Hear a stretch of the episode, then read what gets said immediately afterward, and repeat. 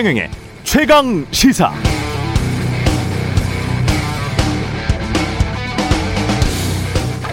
네, 어제 더불어민주당 조웅천 의원이 나왔었는데요. 문재인 정부 비판을 너무 세게 하면 대통령 지지자들이 싫어할 것이고 비판 안 하면 중도 확장에 성공하지 못해서 결국은 이재명 후보가 대선에서 승리하기 어려울 텐데 여당은 딜레마에 빠진 것 아닌가라고 질문을 했을 때 솔직히 솔직히 굉장히 고민스러운 지점이다. 40% 안팎의 문 대통령 지지율이 엄청 부담스럽다.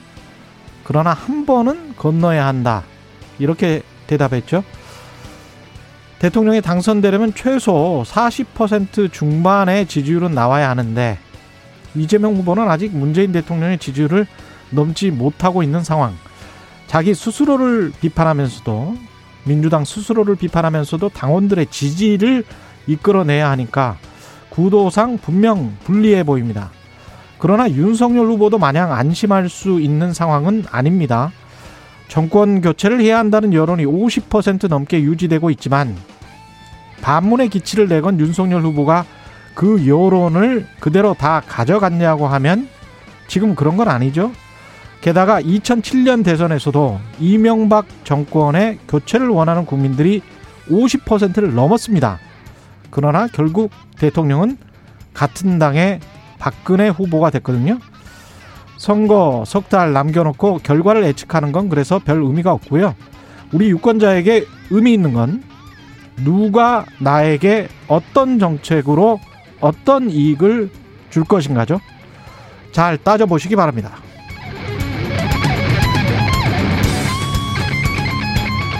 네, 안녕하십니까. 12월 8일 세상에 이익이 되는 방송 최경령의 최강시사 출발합니다. 저는 KBS 최경령 기자고요. 최경령의 최강시사 유튜브에 검색하시면 실시간 방송 보실 수 있습니다. 문자 참여는 짧은 문자 50원, 긴 문자 100원이 드는 샵9730 무료인 콩 어플 또는 유튜브에 의견 보내주시기 바랍니다. 오늘 1부에서는 청탁 대가로 뒷돈 받은 혐의 받고 있는 윤우진 전 용산 세무서장 구속됐는데요. 이 소식 뉴스타파 한상진 기자와 자세히 살펴보고요. 2부에서는 국민의힘 선거대책위 임태희 총괄 상황본부장 만납니다.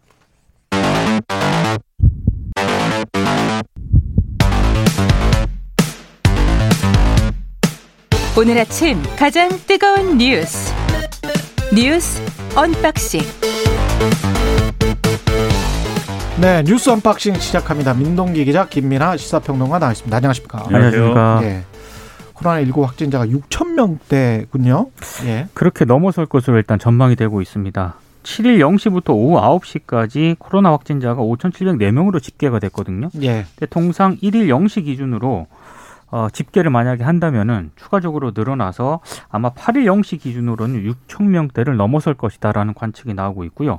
위중증 환자 수도 7일 744명으로 역대 최다를 기록을 했습니다. 어, 더 심각한 거는 지금 오미크론도 굉장히 확산 추세인데 이게 지금 인천 지역을 중심으로 발생을 했잖아요. 예. 근데 서울, 충북 등 다른 지역으로 번졌고요. 누, 누적 감염자 수도 36명이 됐습니다. 특히 음. 서울 소재 유학생 3명이 오미크론 확진 판정을 받았는데 모두 40대 목사 부부가 다니는 인천 교회를 방문을 했던 것으로 파악이 됐고요. 어, 지금 인천 교회 관련해서 또 좀 주목을 할 수밖에 없는 게 식당에서 오미크론에 감염된 사례가 있거든요. 예. 이거 같은 경우에는 30대 그 식당 사장 같은 경우가 역학 조사를 해봤더니 마스크를 쓴 채 감염자에게 음식을 가져다 주는 짧은 시간만 접촉을 했는데 감염이 됐다라고 합니다. 마스크를 썼다? 둘- 그렇습니다. 마스크를 썼는데도 이게 KF94 마스크인지는 확인이 안 돼. 그거는 확인이 안 됐는데 예. 일단 마스크를 썼는데도 아주 짧게 접촉을 했는데 음. 이 감염이 됐고요. 둘 다 백신 미접종자로 파악이 됐습니다. 그래서 일각에서는 공기 전파 가능성도 일단 제기를 하고 있거든요. 홍콩에서도 이런 얘기가 나오고 있는데 일단 일부 전문가들은 인천의 식당이라든가 홍콩의 사례 모두 에어로졸 그러니까 일반 침- 침방울보다 훨씬 잘게 쪼개져 가지고 미립자 상태로 떠다니는 그런 상태에 있지 않습니까? 예.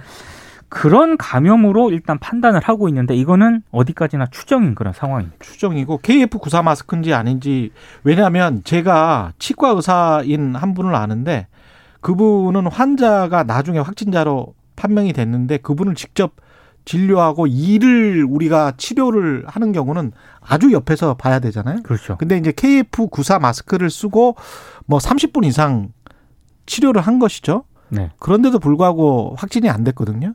예, 음. 그런 것들을 생각을 해본다면 마스크가 어떤 마스크인지도 좀 중요한 것 같습니다. 일단 언론 보도를 보면 예. 마스크만 썼다라고 나와 있습니다. 음, 그러니까 이제 말씀하신 대로 마스크가 어떤 마스크였는지 그리고 착용이 이제 제대로 된 상태였는지 그렇죠. 그리고 어떤 환경이었는지 이런 걸 종합적으로 판단해 볼 필요는 있을 것 같고요. 그래서 하나의 사례를 이제 일반화시키기는 어려운 것이고 예. 그다음에 이제 에어로졸 감염이나 이런 거 말씀하셨지만 그게 이제 말씀하신 대로 홍콩 사례도 있고 뭐 일부 여러 사례가 있는데 근데 이 오미크론 이전에도 사실 에어로졸을 통한 전파나 감염의 가능성이나 이런 것들은 있었죠. 예, 얘기를 했습니다. 그래서 예. 이제 에어컨 공조를 통해서 이렇게 뭐 이렇게 퍼- 어, 카페에서 퍼진다거나 그렇죠. 이런 사례가 있었기 때문에 예. 너무 이제 크게 걱정을 막 이렇게 할 필요까지는 없는 내용이고 예. 오늘 이제 또 미국의 이제 파우치 박사가 또 한마디 예. 또 했어요. 델타 변이보다는 덜 위험할 것이 그래도 그럴 가능성이 음. 예. 상당히 커 보인다라고 얘기를 했더니 전 세계 증시가 막 급등을 하고 나스닥이 폭등을 했습니다. 그렇습니다. 또 파티 예. 분위기인데 예. 이런 의견이 있는 반면 또 우리나라의 이제 권위자인 예. 코로나19 중앙 임상위원장이기도 한 오명동 교수의 경우에는 오늘 이제 언론에 글을 썼는데 예. 꼭 그렇다고만 볼 수는 없는 것이다. 현재 상황이 음. 여전히 이 감염력이 커짐과 동시에 이 어떤 치명률을 높이는 그런 것들은 그대로이거나 뭐 이럴 수도 있다라는 양쪽의 견해가 병존하고 있다. 이걸 좀 계속 말씀드리고요. 그다음에 지금 상황 이 코로나19 상황 심각하다고 계속 말씀드리는 게 확진자 수도 늘고 중증 환자 숫자도 늘고 사망자 숫자도 늘니다. 그리고 치명률도 늘고 그렇죠. 경상대개 환자도 같이 늘어나요. 그러니까 이게 예. 상당히 의료 체계가 버티지 못하는 상황이 계속 이어지는 건데 예. 근데 우리가 지금 어 이 사적 모임 제한이나 이런 것들을 강화하지 않았습니까? 예. 이 효과는 당장 나타나지 않거든요. 예. 2주 적어도 적어도 이제 길게 봐서는 한 2주 후에나 이제 나타날 효과인 것이기 때문에 이 중간에 빈 공간을 어떻게 그럼 또 메꾸느냐에 상당히 방역 당 국의 고민이 크고 이 대책이 필요한 문제다라고 생각이 됩니다. 예. 우리가 지금 전 세계 고통받고 있는 거는 주로 델타 변이 바이러스라고 봐야 되겠습니다. 그렇죠. 오미크론은 아직 뭐 사망자랄지 특히 이제 고연령층의 사망자가 어느 정도 되는지 그 데이터가 아직 불충분하기 때문에 그렇습니다. 예. 그렇습니다. 그건 조금 더 봐야 될 것 같고요. 한 2주 정도 지나면 확실한 상황이 나올 것 같습니다. 예. 윤우진 전 용산 세무서장이 구속됐습니다. 인천 영종도의 부동산 개발업자 등 두 명으로부터 부동산 사업 허가 관련 로비 명목 등으로 1억 3천만 원을 챙겼다고 검찰이 판단을 하고 지난 3일 구속영장을 청구했거든요. 예. 결국 이제 구속이 됐습니다. 근데 사실 윤우진 전 서장 같은 경우에 이 건보다 더 주목을 받는 게 2012년 용산 세무서장으로 있을 때 육류업자에게 뇌물을 받은 혐의로 경찰 수사를 받다가 8개월 동안 국외 도피를 했거든요. 지금 구속된 거는 2017년, 18년 사건이고. 그렇습니다. 예. 그리고 지금 말씀드린 2012년 육류업자로부터 뇌물을 받은 혐의는 검찰이 지금 재수사를 하고 있는데 예. 구속이 됐기 때문에 혹시 이 사건도 지금 만약에 검찰이 조만간 결론을 내린다라고 하거든요. 예. 그때 이게 이제 그때 당시 이제 좀 처벌을 피했는데 음. 검찰이 비호했다라는 그런 의혹이 불거지지 않았습니까? 그렇습니다. 그래서 이 건도 이제 주목을 받게 되고 당시 비호했던 그런 이름 가운데 한 명 두 명이 구체적으로 거론이 되고 있는데 예. 윤대진 당신 검사장하고 예. 현재 윤석열 국민의힘 대선 후보 윤대진은 윤우진 씨의 친형입니다. 예. 예. 그래서 두 사람의 이름이 거론이 되고 있기 때문에 이게 정치적으로도 상당히 미묘한 파장을 일으킬 수도 있습니다. 특히 이제 윤석열 후보는 검찰총장 인사청문회 당시에 이 윤우진 씨한테 자기 중수부 시절에 이제 후배 검사였던 출, 그 후, 출신의 변호사를 또 소개해줬다. 근데 이게 그렇죠. 이게 현 현행 이제 변호사법 위반이 된다라는 거에 대해서 이제 얘기가 나왔음에도 불구하고 그 당시에 또 어, 사실이 아니다라고 얘기를 했는데 음. 어, 뉴스타파 등의 보도에 의해 가지고 그렇지 않다라는 맥락이 또 보도가 되고 한 바도 있었거든요. 그렇습니다. 근데 그때는 이제 여당과 야당의 지금 입장이 완전 반대였는데 반대였습니다. 네, 어쨌든 예. 검찰 수사를 다시 하고 있기 때문에 이게 결국은 이제 대선 주자의 뭐 여러 가지 맥락들이 걸린 사안이라서 뭐 눈치를 보거나 할 수 있다라는 우려도 가질 수가 있겠지만 음. 그런 것으로부터 지금 다 벗어나야 돼요. 어떤 사건이든지 간에 그게 대장동이든지 김건희 씨 문제든지 이런 사건이든지 간에 그렇습니다. 검찰이 조속한 결론을 빨리 내려야 되고 근데- 이 수사를 빨리 좀 진행을 시켜야 될 것 같습니다. 근데 아이러니가 이번 검찰 재수사 있지 않습니까? 예. 당시 주광덕 자유한국당 의원 고발로 시작이 됐습니다. 굉장히 아이러니입니다. 그러니까 그때 뭐 중앙지검장 임명할 때인가요? 중앙지검장에서 검찰총장으로 검찰총장 임명할- 될 때. 검찰총장으로 임명할 때죠. 인사청문회가 있었고 거기서 예. 논란이 됐던 그렇죠. 거죠. 예. 세상 오래 살고 볼 일입니다. 예. 김종인 국민의힘 총괄선대위원장은 별다른 큰 실수만 하지 않으면 정권을 가져올 수 있다는 확신을 가지고 있다. 어제 선대위 첫 회의에서 이 말을 했고요. 예. 그리고 어제 여러 행사를 가면서 여러 얘기를 했는데 더 좋은 나라 전략 포럼 강연에서는 소상공인 자영업자 생존을 위해서 100조 원 정도의 기금을 확보를 하고 음. 그 기금으로 체계적으로 대책을 내지 않으면 극복하기 어려울 것이다 이렇게 얘기를 했고요. 오늘 조선일보 인터뷰에서도 100조 얘기를 한 번 더 했습니다. 예. 윤석열 후보가 50조 원 투입을 공약을 했는데 그거 부족하다. 음. 집권을 하면 100조 원대 투입을 검토해야 할 것이다 이렇게 강조를 했고요. 그리고 국가비전 심포지엄 기조연설에서는 어, 지금 뭐 높은 자살률이라든가 빈곤율, 저출생 문제 해결을 위해서는 어, 윤석열 후보가 정치 경력이 없는 새로운 사람이기 때문에 새 일을 박력 있게 할 수 있을 것이다 이렇게 얘기를 했습니다. 그러니까 이게 윤석열 후보가 그동안 이제 자유주의의 신봉자 신봉자라고 이제 자기를 규정을 하면서 음. 다소 뜬구름 잡는 식의 얘기를 하다가 구체적인 현안으로 넘어오면은 무리한 얘기들을 막 하고 그랬잖아요. 예. 그게 대표적으로 이제 주 120시간 노동이라든지 부정식품이라든지 뭐 이런 얘기였는데 최저임금이라. 그렇죠. 예. 근데 김종인 위원장이 하는 얘기는 사실 국가가 더 많은 역할을 해야 된다는 거고 결국 완전히 정반대입니다. 그렇죠. 예. 그리고 좀 100조 원 얘기를 했는데 과거에 총선에서 했던 주장인데 음. 총선에서는 이 100조 원의 조달 방식에 대해서도 어, 지금 얘기한 대로 어, 뭐 이 각 부처 간 예산을 조정하든지 국채를 발행하든지 그리고 이것의 어떤 수단으로서는 긴급 재정 경제 명령권을 발동을 하든지 음. 아주 비상한 수단을 다 동원해야 된다고 얘기를 했거든요. 예. 그거는 이제 뜬구름 잡는 어떤 자유주의의 철학에 대한 뭐 논의하는 좀 별로 별론이기 때문에 예. 결국 김종인 위원장이 이런 메시지를 본인이 직접적으로 여러 방식을 통해서 내는 게 지금까지 이제 윤석열 후보가 아, 주장해 와, 주장해 왔는데 그게 실언이 돼버렸던 그런 얘기들을 뒤집을 수 있는 어떤 카드이기도 한 거거든요. 그래서 이런 얘기들에 대해서 윤석열 후보 본인은 그럼 어떻게 반응하고 그렇죠. 얘기를 할 것인지가 앞으로는 중요할 것이라고 생각이 됩니다. 만약에 집권을 하게 되면 김종인 말대로 할 건지 윤석열 말대로 할 건지 그것도 좀 궁금하고요. 국민의힘 같은 경우는 사실 그동안 재정 적자가 굉장히 크다. 그래서 부채를 줄여야 한다. 그리고 세수가 더 들어오면 그거 그대로 그냥 돈을 갚아야 한다. 이렇게 이야기를 했는데 김종인 위원장 같은 경우는 아니다. 오히려 국채를 발행해서라도 부채를 늘려서라도 국가가 지금 개입해야 되는 시기고 굉장히 위중한 시기다. 이렇게 지금 이야기를 하고 있거든요. 그 재밌는 게요. 예. 윤석열 후보한테 그 김종인 위원장의 발언에 대해서 어떻게 생각하는지를 기자들이 물어야 되잖아요. 예. 네, 김종인 위원장에게 계속 묻는 겁니다. 김병준 위원장이랑 좀 많이 다르다. 김병준 위원장은 굉장히 자유주의를 강조하고 있는데 예. 이거 충돌이 벌- 발생하지 않겠느냐라고 얘기를 했을 때 아니 김- 중요한 건 지금 후보잖아요. 후보. 그렇죠. 예. 후보에게 묻지 않고 계속 김종인 위원장에게 묻고 있다는 것도 굉장히 특징입니다. 그래, 그랬더니 난 그런 사람 말은 신경 안 쓴다고 했습니다. 네, 김종인 위원장이 그런 사람이라고 표현을 했습니다. 네. 결국은 누구의 정책이 대통령의 대통령 후보의 정책이 될 것인지 그게 그렇죠. 좀 관심사네요. 네. 예. 그리고 진짜 진정한 의미의 공약이 어떻게 나올지도 모르겠습니다. 예. 노재승 씨 공동 선대위원장인데요. 지금 국민의힘 선거대책위원회 과거 발언 논란은 계속 확산되고 있고요. 이게 새로운 게 또 나왔는데요. 예. 지난달 5일에 이런 글을 썼습니다. 비정상인 자가 야망을 품고 대통령 후보로 나서는 것까지는 못 막는다 하더라도 그를 추종하는 바보들은 도대체 무슨 생각일까? 이걸 인스타그램에 적었거든요. 비정상 예. 그러면서 문제가 되고 있는 게 정상적인 사람의 조건을 언급을 했거든요. 예. 일단 가난하게 태어난 걸 내세우는 사람들은 정말 싫다. 가난하면 맺힌 게 많다. 이렇게 얘기를 했고요. 음. 정상적인 교육을 받지 않으면 열등감이 많다. 검정고시 치른 걸 자랑한다. 정상적으로 단계를 밟아간 사람들을 모욕할 뿐이다라고 썼습니다. 그리고 오바마네 오바마. 아, 그리고 올바른 부모 밑에서 교육을 받았으면 좋겠다. 이렇게도 얘기를 했고요. 예. 그렇지 않으면 지리산 빨치산들을 국가 유공자로 치켜 세운다. 이런 글도 썼습니다. 예. 그리고 글 말미가 압권인데 3, 4년 전에도 그 무식한 손석희 얘기를 더 믿고 난리치고 멍청하게 광화문으로 나가시더니 이런 글을 썼거든요. 그러니까 손석희가 무식하다? 예, 손석희 JTBC 총괄사장 아마 그때 뉴스룸 보도를 얘기한 것 같습니다. 그래서 굉장히 유식한 분인가 보네. 손석희. 사장 미네소타에 이 유학도 가신 분이에요. 예. 지금 또 특파원으로 지금 미국으로 갔거든요. 예. 박근혜 탄핵을 촉구하는 집회에 참석한 사람들을 예. 멍청하다라고 표현을 했는데 어제 첫 선대위 회의에서 예. 노 위원 노 위원장이 이런 얘기를 했습니다.